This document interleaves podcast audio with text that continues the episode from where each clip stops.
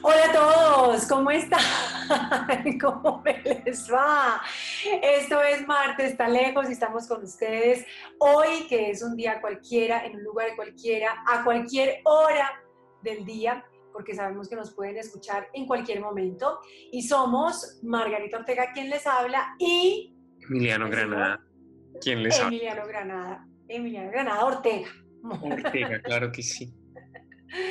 Y queremos saludarlos porque el martes salemos nuestro interés es que ustedes puedan enterarse de primera mano de lo que está pasando em, en el planeta con respecto a los recursos naturales, con respecto al cuidado medioambiental, de una forma amigable, amorosa, generosa, cálida, pero sobre todo cercana, porque a veces pensamos en qué podemos hacer y no sabemos cómo poder hacerlo y pensamos que solamente otras personas pueden hacerse cargo del futuro que le espera a este planeta. Y hoy en Marte está lejos tenemos una invitada muy especial que se llama Gina Jiménez. Gina Jiménez es una bióloga maravillosa. Yo tengo un recuerdo muy especial de ella porque la conocí justamente en el Pacífico Vallecaucano eh, de Colombia y la conocí trabajando intensamente en una temporada muy bella, eh, que es la temporada en el que las ballenas vienen a eh, hacer del Pacífico colombiano justamente su salacuna. Allí nacen las ballenas jorobadas, nacen en el Pacífico colombiano. Y ella la conocí ahí, es una experta en el tema, pero además es una eh, amante ferviente de esos espacios naturales, es conservacionista y trabaja en ecoturismo que es uno de los eslabones que en este momento más auge tiene y principalmente con el, eh, digamos, como con la reactivación del turismo formal y no formal después de la pandemia para comenzar, Gina, tal vez esta sea una pregunta que suene demasiado básica para una persona que está todo el tiempo en relación con los ecosistemas, con la biodiversidad, pero eh, para que dejemos de una vez como a un lado los tecnicismos y entendamos todos de qué se trata esta conversación que vamos a tener, eh, la pregunta es, ¿qué es en verdad la biodiversidad? Porque hablamos mucho de la biodiversidad y sí, es la diversidad de la vida sobre el planeta, pero ¿qué es? Qué es para todos los eh, seres que pertenecemos a la especie humana, para que lo entendamos de una manera eh, que no solamente sea para comprender lo que significa, sino para acercarnos, por ejemplo, no desde la ruralidad, sino también desde la ciudad. Listo. Entonces, eh, bueno, la biodiversidad comprende básicamente todo, ¿cierto? Lo que está en el planeta como un sistema vivo. Entonces, digamos que la biodiversidad abarca desde todas las formas de vida, todas las formas que habitan la Tierra, todas las especies que somos eh, parte de la Tierra y también la forma en que nos relacionamos como individuos dentro de las poblaciones. ¿Qué quiere decir esto? Digamos que aunque seamos una misma especie, también tenemos diferencias, ¿cierto?, a niveles de individuos. Entonces, todo esto va haciendo que eh, tengamos una gran diversidad desde escalas muy pequeñas, desde escalas en las que vamos a nivel individual, como individuos nos diferenciamos en las poblaciones y las poblaciones a su vez se diferencian en, en determinados lugares, en determinados hábitats y estas poblaciones también van a cambiar de acuerdo a la especie de la que estemos hablando. Entonces, cuando hablamos de biodiversidad, hablamos de toda esta riqueza de especies y de cómo también genéticamente nos diferenciamos. En esa medida, por ejemplo, nosotros, los seres humanos, ¿qué papel jugamos? Es decir, yo sé que todas estas preguntas pueden parecer una obviedad, pero cuando uno ve la manera en la que tratamos los recursos naturales, en la que nos... Eh, sentimos casi que dueños de los animales, eh, eh, la manera en la que estamos acabando con la salud del planeta sin darnos cuenta que pertenecemos a esta biodiversidad. Uno se pregunta si nosotros los seres humanos tenemos claro ese papel que estamos desempeñando y cuál es el que deberíamos, que efectivamente o definitivamente no es el que estamos desempeñando en este momento. Exacto. Bueno, aquí lo, ahí lo que pasa es que los, los seres humanos nos, nos falta mucho por comprender que somos una especie más, que somos un grupo, ¿cierto? Una población de animales que estamos repartidos, tenemos una distribución como en todo el mundo, en todo el planeta, entonces digamos que estamos muy bien adaptados, ¿sí? De, manera artificial, porque nosotros digamos si hace mucho frío nos ponemos chaquetas, si estamos en un ambiente muy cálido, pues entonces eh, no usamos tanta ropa, o sea, tenemos muchas adaptaciones artificiales que nos permiten habitar diferentes lugares en el planeta. Pero eso no quiere decir que no dejemos de ser animales que están ocupando un espacio en el tiempo dentro del planeta, igual que todos los demás animales que están aquí. ¿sí? Es muy curioso porque cuando pensamos en esto decimos, bueno, el planeta lleva tantos años de, estar, ¿cierto? Eh, según los datos, pues que podemos nosotros... Mm, observar eh, a través de los estudios que se hacen y decimos todos estos años, todos estos años, millones de años, diferentes animales han evolucionado, diferentes animales han pasado adversidades, han sobrevivido a presiones selectivas como eh, catástrofes ambientales y todos los animales que en estos momentos estamos aquí, estamos, em, estamos vivos porque hemos tenido una larga historia ¿sí? de ancestros que han sobrevivido a una cantidad de cosas, entonces por ende tenemos el derecho de estar aquí, ¿sí? Y todos, todos los, todas las especies estamos aquí porque hemos logrado pasar por una gran cantidad de cosas que finalmente nos permiten que las, o sea, que estemos vivos como individuos y a nivel de las poblaciones que se nos mantengan, digamos, estables con un número de individuos que nos permitan que, digamos, nos reproduzcamos y pueda proseguir, ¿no? Las generaciones siguientes. Entonces es algo difícil porque cuando pensamos que un animal eh, no, no sé, no, no vale tanto como la vida humana, realmente nos debemos plantear, bueno, ¿cuál, cuál es mi rol, si yo también soy un animal, si yo también tengo eh, formas que me permiten eh, sobrevivir, tengo un sistema tengo todo un sistema por dentro que me permite respirar, que me permite ver, que tengo sentidos que me permiten percibir el mundo y todos los demás animales también tienen una forma específica, también tienen sentidos que les permiten recibir el mundo y están adaptados para determinados terrenos, para determinados para determinadas condiciones. Entonces nosotros no podemos como ignorar esto y sobreponernos en una cúspide cuando realmente todos tenemos adaptaciones diferentes ya, quisiéramos nosotros, por ejemplo, tener adaptaciones como las ballenas o tener adaptaciones como, cierto, o sea, hay una cantidad de adaptaciones increíbles como eh, el simple hecho de volar o el simple hecho de tener capacidad de estar a profundidades eh, en el mar increíbles y bueno, nosotros tenemos nuestras adaptaciones, los otros animales tienen sus adaptaciones y todos estamos aquí sobreviviendo por algo. El rol del ser humano que ya escapó mucho de lo que hace parte en las dinámicas de los ecosistemas es es al menos sobrevivir y respetar en estos momentos la vida de las demás vidas porque ya es un deber moral. O sea, si afectamos las otras especies, si afectamos eh, la biodiversidad y afectamos los otros ecosistemas, es de esperarse que estemos arriesgando la vida de más de 7 eh, mil millones de personas y además de esto la vida de millones de especies que al igual que nosotros han sobrevivido y merecen estar aquí. Claro, yo jugaría un poco acá en, al abogado del diablo. Em, dentro que estoy totalmente de acuerdo. Eh, además, mi madre y yo siempre hemos hablado de este tema de nosotros ya no estamos en la misma cadena alimenticia en la que durante milenios hemos estado jugando. El humano, sin duda, es entendible todo su desarrollo dentro de que antes estábamos siendo perseguidos por otros animales y teníamos que sobrevivir. Pero si aún así nos distanciamos aún más en esa línea del tiempo, como tú bien dices, claro, es que hay, hay dinosaurios que están más cerca a nosotros que a otros dinosaurios, para que nos como intentemos dimensionar cuán amplia es la historia de la Tierra, ¿no? Lo cual, eso es muy importante porque cuando, cuando decimos es que tenemos que salvar al planeta, a mí siempre eso me parece como un poco esta cosa muy humana, ¿no? Muy antropocéntrica de que no estamos salvando al planeta, nos estamos salvando a nosotros porque el planeta va a sobrevivir y seguir, ¿no?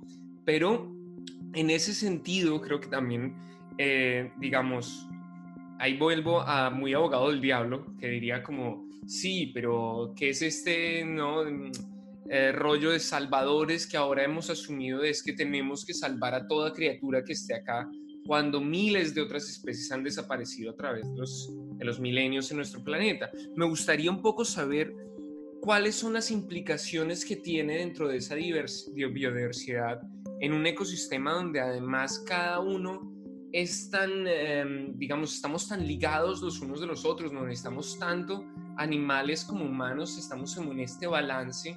¿Qué son las implicaciones de perder esa biodiversidad? Cosa que estamos haciendo continuamente. Sí, yo estoy de acuerdo contigo en que realmente es esto, ¿no? a mí también me parece eh, muy curioso cuando tomamos esa posición de que estamos salvando el planeta y de que estamos haciendo algo por y para alguien más.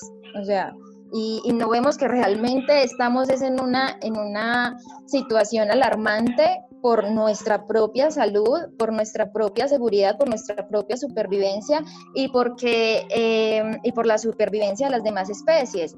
Ahora, e, esto también es importante porque creo que tampoco me gusta mucho, pues personalmente, cuando hablamos de que hay que hacer todo esto para salvarnos y, y, realmente sobrepasamos como, bueno, no, es que también hay que respetar las otras vidas, no solo es porque nos salvemos a nosotros mismos, porque es una, es una forma de, de, ayudarnos a conservarnos, como eh, conserva estas especies porque estas especies nos ayudan finalmente a nosotras, conserva eh, tal ecosistema porque este ecosistema nos brinda tales recursos, sino que la cuestión es que, bueno, hay que coexistir, hay que coexistir con otras especies, entonces por el simple hecho de que otras especies estén allí, pues bueno, hay que respetarlas. Pero bueno, eh, volviendo a tu pregunta, las implicaciones de que realmente se pierda toda esta biodiversidad recaen sobre todas, todas las formas de vida, ¿no? Que están adaptadas para sobrevivir en estos momentos a las condiciones ambientales que se nos presta en, estos momentos eh, en todos los ecosistemas. Entonces, bueno, ¿qué ocurre? Que cuando hablamos como de un sistema vivo que es todo el planeta y hablamos de que todos los animales que estamos viviendo en él tenemos eh, un impacto, ¿sí? Y tenemos una forma en que nos mm, relacionamos con otras especies, unas dinámicas. Entonces, tenemos que eh, esta afectación de la biodiversidad va haciendo que si se transforman los ecosistemas, que si ya no funciona algo igual, van cambiando las características del ambiente, ¿sí? Desde pequeña a gran escala. Y cuando comienzan a cambiar estas características del ambiente, ¿cómo van a responder nuestros sentidos? ¿Cómo van a responder nuestros órganos si no están adaptados para para unos cambios tan bruscos como esos que estamos promoviendo, ¿cierto? Entonces, básicamente cuando alteramos ecosistemas, cuando alteramos eh, el número de, de especies que habitan un ecosistema, comienzan a transformarse los ecosistemas a una velocidad más rápida de lo que nuestros cuerpos responden ante estas presiones selectivas. Entonces, ¿qué ocurre? Pues que realmente comenzamos a alterar todo y todas las especies nos vemos en problemas. Todas las especies comenzamos como, uy, este, tengo problemas para respirar, tengo problemas porque eh, mi, eh, mi, sistema digestivo no responde igual, depende de lo que estemos alimentándonos. Eh, comenzamos a tener todos una cantidad de problemas porque precisamente las condiciones ya no están para que nosotros podamos sobrevivir allí. Ahí es cuando juega algo, una, una dinámica muy interesante en la naturaleza y es, bueno, ¿cuál es el más apto que va a sobrevivir a las nuevas condiciones que se impongan en el ambiente? ¿Cierto? Entonces, solo los que estén más adaptados solo los que tengan eh, otras capacidades que seguramente nosotros no tenemos para soportar otras condiciones, eh, son los que van a sobrevivir y allí es cuando comienza a transformarse la vida y la forma en que todos los animales van otra vez repoblando eh, la tierra según estas adaptaciones que tengan. Entonces, básicamente esta afectación de la biodiversidad conlleva a que cambiemos básicamente todas las condiciones de vida que conocemos en el momento. Y eso a mí me pone a pensar un poco como en esa soberbia que tenemos nosotros los seres humanos, porque dijiste al comienzo eh, de la charla algo que a mí me, me, me, sonó muchísimo y es que nuestras adaptaciones, pues eh, digamos, son prefabricadas, nuestras adaptaciones son hechas no son adaptaciones que vengan de una evolución real física, ¿no? Eh, entonces, claro, nosotros si nos comparamos con otros animales, pues evidentemente somos muchísimo más frágiles. Si no fuera por esas adaptaciones que hemos creado, pues no podríamos estar donde estamos. Así que en cualquier lugar lo que suceda con el planeta, por ejemplo, algo tan evidente como el cambio climático, pues nos va a afectar de una manera en la que seguramente no vamos a tener las herramientas, digamos, evolutivas para poder adaptarnos, como sí lo tendrán otras especies. En esa medida, eh, yo quisiera preguntarte, Gina, porque nosotros nos conocimos en un lugar donde tú trabajas que es bellísimo, que es la costa pacífica en el Valle del Cauca, este, donde además eh, ocurre algo maravilloso y es que nacen las ballenas jorobadas justamente por esta época del año. Este, Tú que además eres buzo ¿cómo, y que estás siempre en estos lugares encontrándote con las personas que van a ver este milagro de la naturaleza y a descubrir em, esta selva bellísima del Pacífico, ¿cómo has visto en estos años, y lo voy a preguntar directamente, el detrimento de un ecosistema como este, que de pronto puede ser una radiografía de lo que está sucediendo en otras latitudes del mundo. Tú que bajas a las profundidades, tú que estás recorriendo, ¿verdad? En las playas, con la gente, esos lugares, ¿cómo ves el deterioro? ¿Hasta dónde estamos llegando en este momento? ¿Qué límites estamos tocando? Bueno, Margarita, esto, eh, esto es, ahí es increíble tocarlo todo porque ahí es cuando realmente uno se da cuenta de la conexión tan fuerte que todos los animales tenemos con los, en, las dinámicas del ecosistema. Les voy a poner un ejemplo. Nosotros em, eh, respiramos oxígeno porque lo necesitamos y que, que botamos, ¿cierto? Dióxido de carbono.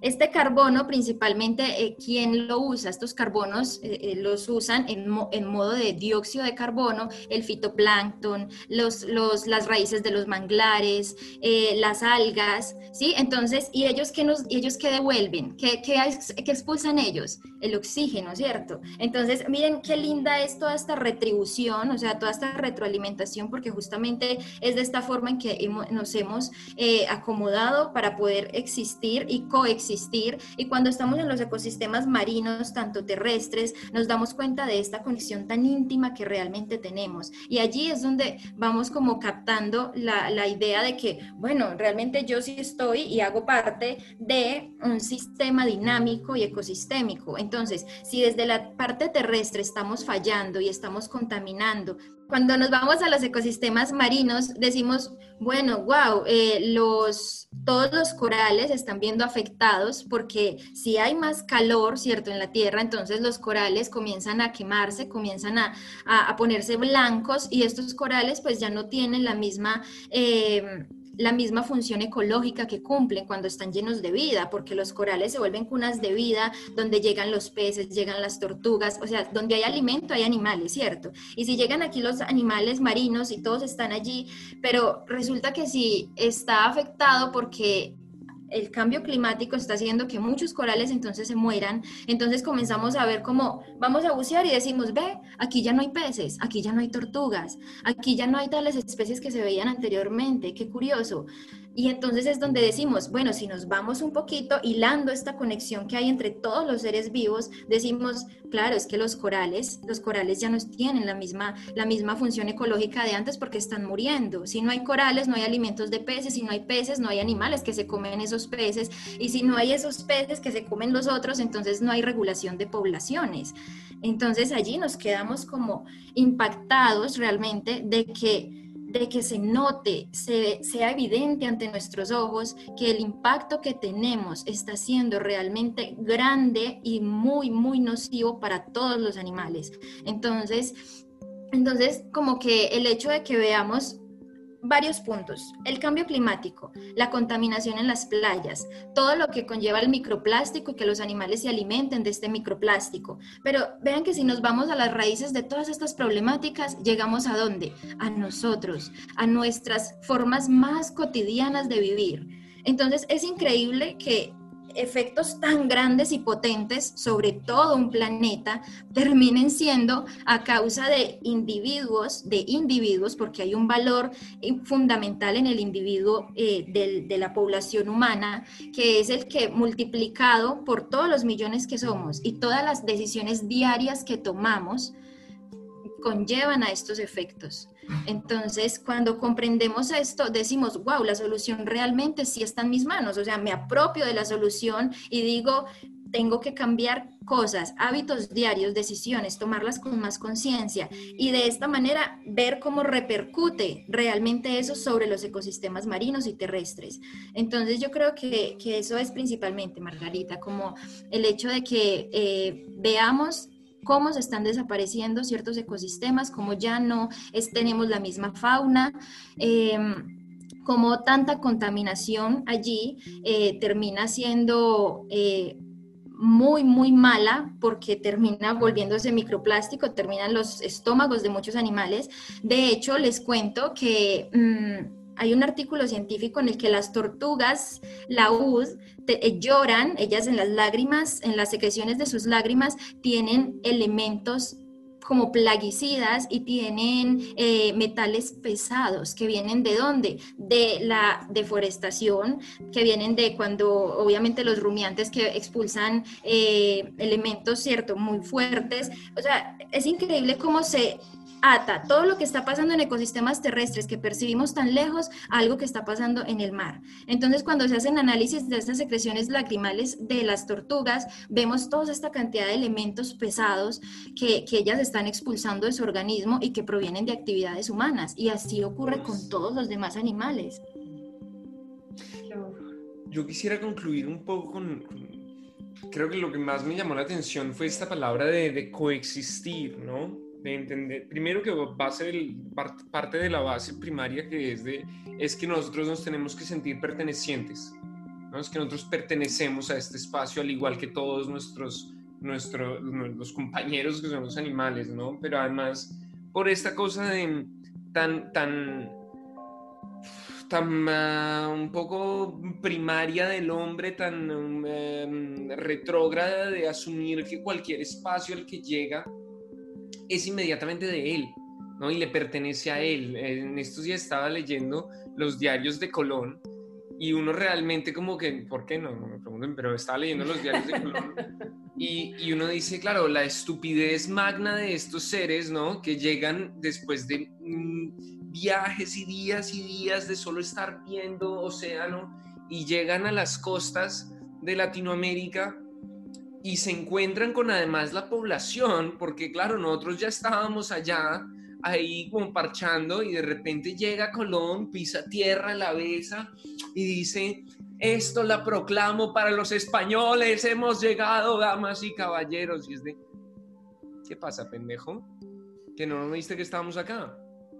¿No? Y, y de alguna manera es como lo mismo en lo hacemos continuamente, continuamente, ¿no? De, alguna manera llegamos a un espacio y hemos asumido como, claro, ¿por qué no? Este espacio es mío y todos los animales que llevan coexistiendo de una manera muy brutal, ¿no? Porque la naturaleza es muy dura entre ellas, ¿no? Y se trata muy duro, pero coexistiendo, la hemos ido destrozando a través de esta idea de esto es mío, ¿no? Entonces creo que ahí parte como, me gustaría oír de ti de como cuál es tu idea del coexistir y que entonces esa idea, esa idea fundamental, cómo nos puede entonces cambiar el chip.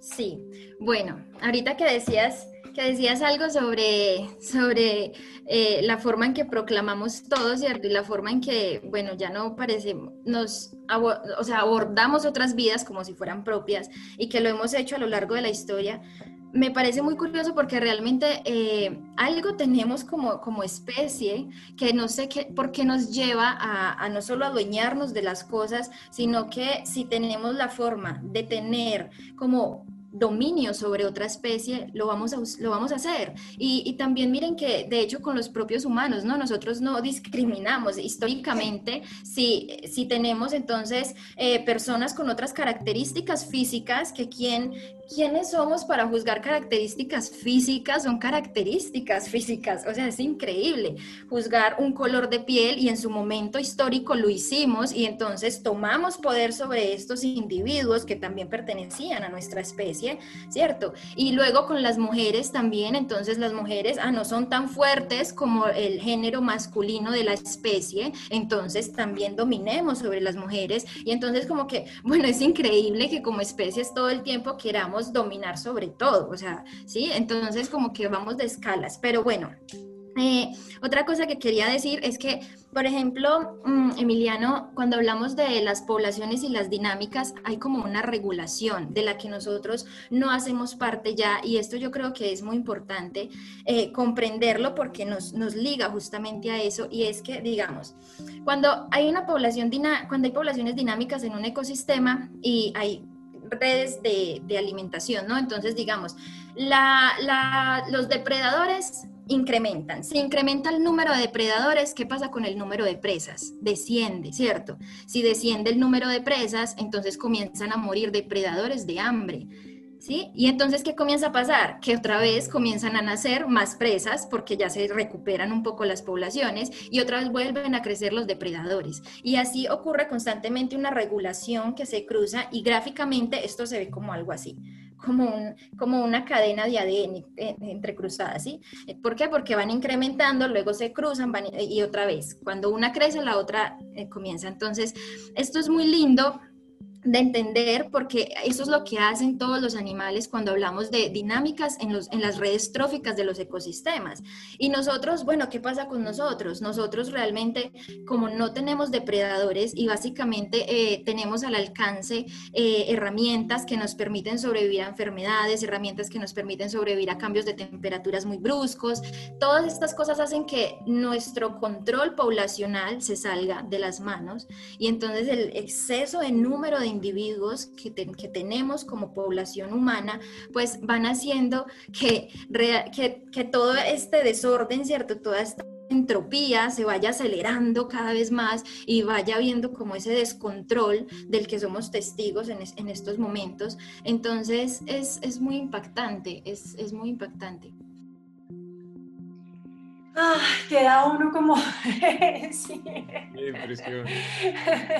muy fuerte. Sin embargo, pues nada, yo, yo lo, que, lo que veo eh, en todo esto que nos dices es que finalmente, y volvemos al punto de partida de Marte está lejos, son las decisiones individuales ¿no? Las que permitirán que el colectivo en, general, todos los colectivos, por tanto la biodiversidad del planeta, pues se salve. Son nuestras decisiones de consumo, nuestras acciones cotidianas, las que en últimas eh, le darán una respuesta a la supervivencia del planeta tal como lo conocemos, porque a lo mejor viene otro, viene otra, otra nueva manera de, de, la vida de expresarse sobre la Tierra y bueno, no la conoceremos, pero si nosotros queremos permanecer esta, que es tan hermosa, tal como la entendemos en este momento, pues nos toca tomar acciones. Exacto, sí, Margarita. Y lo mejor de todo es que las tenemos al alcance, ¿no? O sea, son soluciones que realmente eh, tenemos que tomar todos los días. Entonces, qué bueno es que pensemos, uy, ¿qué voy a desayunar? Bueno, si desayuno esto o desayuno esto, ¿qué, ¿qué, estoy haciendo? ¿Cómo estoy contribuyendo con mi desayuno, con mi almuerzo, con mi cena? ¿Qué está pasando con los muebles que compro en mi casa? ¿Será que son plantaciones que son sustentables o será que provienen de plantaciones que son de deforestación masiva, que está ocasionando tantos daños con pérdidas de otras especies, con tráfico de fauna. O sea, cuando empezamos a enlazar todas las consecuencias de una sola acción, es cuando comenzamos a apropiarnos de esa solución y a tomar una decisión consciente y decir, wow, no, yo no voy a ocasionar todo eso, solo porque no voy a tomar esta decisión. O sea, claramente tengo la solución en mis manos, tomo la decisión que no me va a conllevar a todas esas consecuencias y entonces así es como definitivamente eh, vamos a contribuir y a ver cambios positivos, porque la idea es que con esta pérdida de biodiversidad que estamos teniendo, la idea es frenar la curva que va descendiendo drásticamente y al menos estabilizarla para poder comenzar a aplicar estrategias para que se recupere esa curva de pérdida porque necesitamos es que comience a recuperarse. Estamos en un descenso total y a medida que descienda esta curva, desciende todo como lo conocemos. Exactamente como tú dices, comienzan a haber cambios que realmente sí, no nos van a dejar sobrevivir en un ambiente así.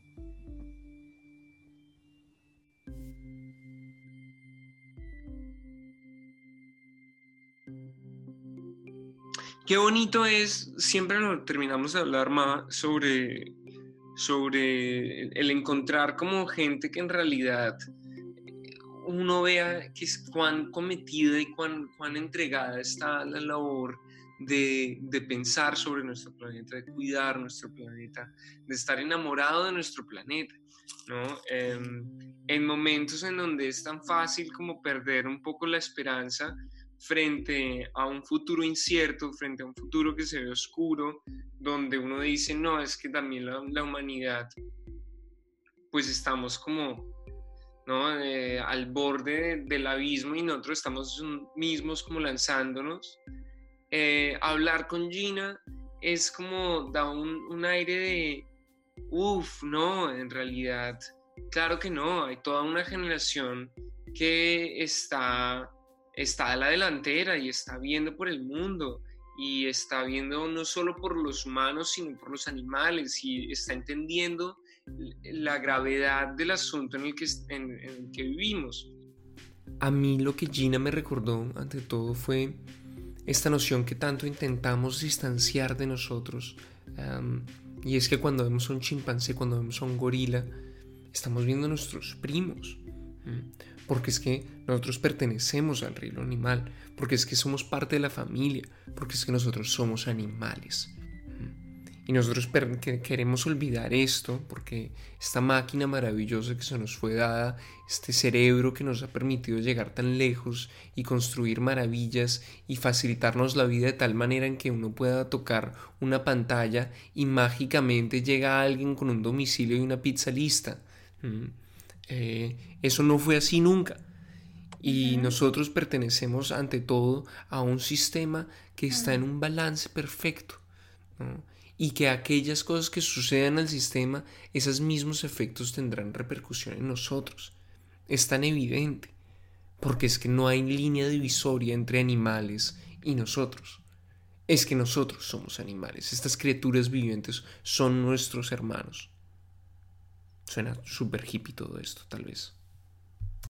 Sí, a mí, a mí me parece eh, que lo que nos deja Gina, ¿no? Pensándolo un poco como en ese universo macro en el que ella se mueve, que es de pronto en el que nosotros queremos entrar y en el que nos vemos a veces tan, tan lejanos, tan distantes, eh, porque hay muchísimas barreras, barreras prefabricadas, que es una palabra que ella utilizó para nuestra adaptación como especie, eh, y que justamente es como el talón de Aquiles que tenemos eh, como seres humanos a la hora de tener que evolucionar o volver a adaptarnos a las condiciones que nosotros estamos creando con nuestra evolución. Em, me parece que ella lo que hace es que nos refresca una cantidad de conceptos de una manera muy apasionada, pero además muy sensata para podernos decir, miren, la importancia de que se pierda una sola de las especies que existen sobre el planeta Tierra es casi que vital para la supervivencia de esta especie, que es la que queremos que sobreviva, que es la, humana, para mirarlo en términos muy egoístas porque queremos que sobrevivan todas las especies, pero digamos que siendo es imposible por la evolución de la vida, lo que es cierto es que algún día no vamos a estar y sin embargo la vida va a seguir su curso.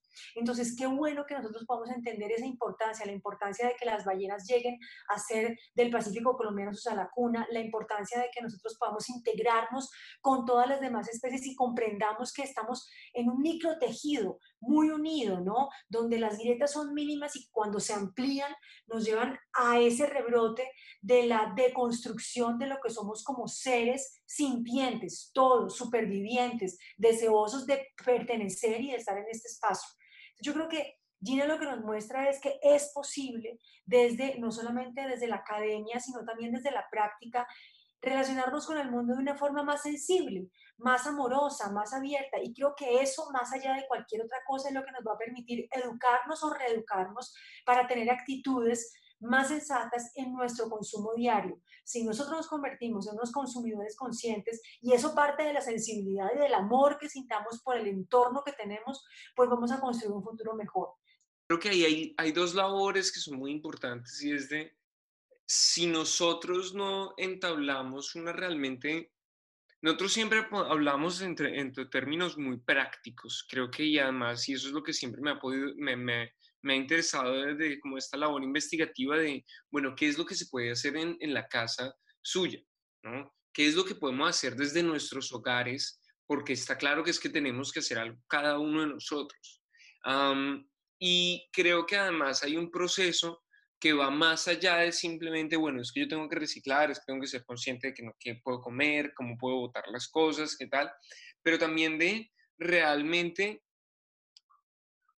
observar, e, es, un cambio también de, de, mirada frente al mundo que nos rodea, ¿no? Eh, o sea, y esto tal vez em, me alejo un poco del tema o no, y es como, yo creo que una de las cosas que cada vez disfruto más es ver los documentales de, en, Netflix de, de, animales, ¿no? Que cada vez están mejores rodados, que de verdad es como un placer ver a David Attenborough eh, narrar, ¿no? Sobre esto sobre cuán sabio es nuestro planeta, sobre cuán interconectado es nuestro planeta, ¿no?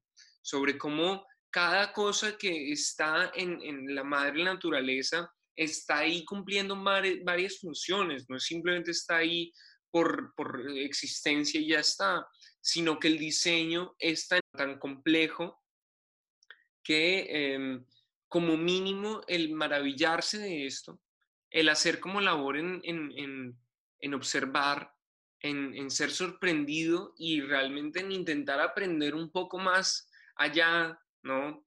Y tú lo que, lo que tú dices de ya quítelo de, es que usted, nosotros, este no es el complejo de Dios de tenemos que salvar a todas las especies, ¿no? Y la arca de Noé. No, es de, si usted se quiere salvar, a, si no a usted, a su familia y a los que vengan después, ¿no? Si estamos dentro de ese punto de antropocentrismo de, es que nosotros tenemos que sobrevivir, es en nuestra, eh, es casi nuestra obligación de la misma manera estar muy pendientes de los otros animales con los que coexistimos. ¿no? De, la fauna con que nos rodea. En consecuencia, eh, si por más es muy bonito haber visto eh, un, espacio donde alguien se lo tome tan a pecho y se sorprenda tanto y pueda hablar como con tal propiedad del asunto para darme cuenta de que yo realmente conozco muy poco y me dan muchas más ganas de conocer. Y si algo como me gustaría hacer después de esto es como hacer de, este episodio, hacer una invitación a, la gente de busquen en YouTube, ¿no? Como veamos videos de animales, veamos cómo viven estas criaturas. Yo antes de, tenernos que ir, porque también el tiempo se, se nos va acabando, este, mencionaste a David Attenborough y si uno quiere maravillarse con alguien que ama la naturaleza, así con esa intensidad y esa pasión como la que nos mostró Gina, pues está muy bueno buscar a David Attenborough en muchísimos canales está en internet, en, todas partes encuentra uno el trabajo que él ha hecho porque lleva no sé cuántos años, o sea, desde muy joven y es un hombre ya muy mayor que está detrás de, de todo este movimiento de protección animal y de protección del medio pero acaba de abrir hace nada, hace muy poco tiempo, eh, su cuenta de, Instagram y tiene 6 millones de seguidores, o sea que por lo menos hay 6 millones de personas que ya eh, sienten que hay un afecto y una pasión inmensa por el mundo animal, por el mundo natural, así que si ustedes quieren seguirlo, pues para, fantástico, y a Gina también, y bueno, y a nosotros, por supuesto, aquí también en Marte está lejos, quédense con nosotros, escúchennos, eh, estaremos hablando de esos temas como lo que somos, dos personas que no, no somos eruditas en el asunto, pero que amamos profundamente la naturaleza y que lo único que queremos, nuestra pequeña pretensión, es eh, que nos acerquemos de una manera eh, más familiar y muy amena a todo este entorno bellísimo que tenemos en el planeta Tierra. Basta recordar em, que nos ayudan inmensamente en, en, hacer estos programas, que em, le pongan like, que compartan el podcast si les gusta. Todo eso es una ayuda pequeñita que nos pueden dar y que para nosotros es gigantesca. Em, y nada, como siempre, recordar que Marte está lejos. Aunque últimamente estuvo muy cerca de la Tierra, pero ahora sigue estando bastante lejos.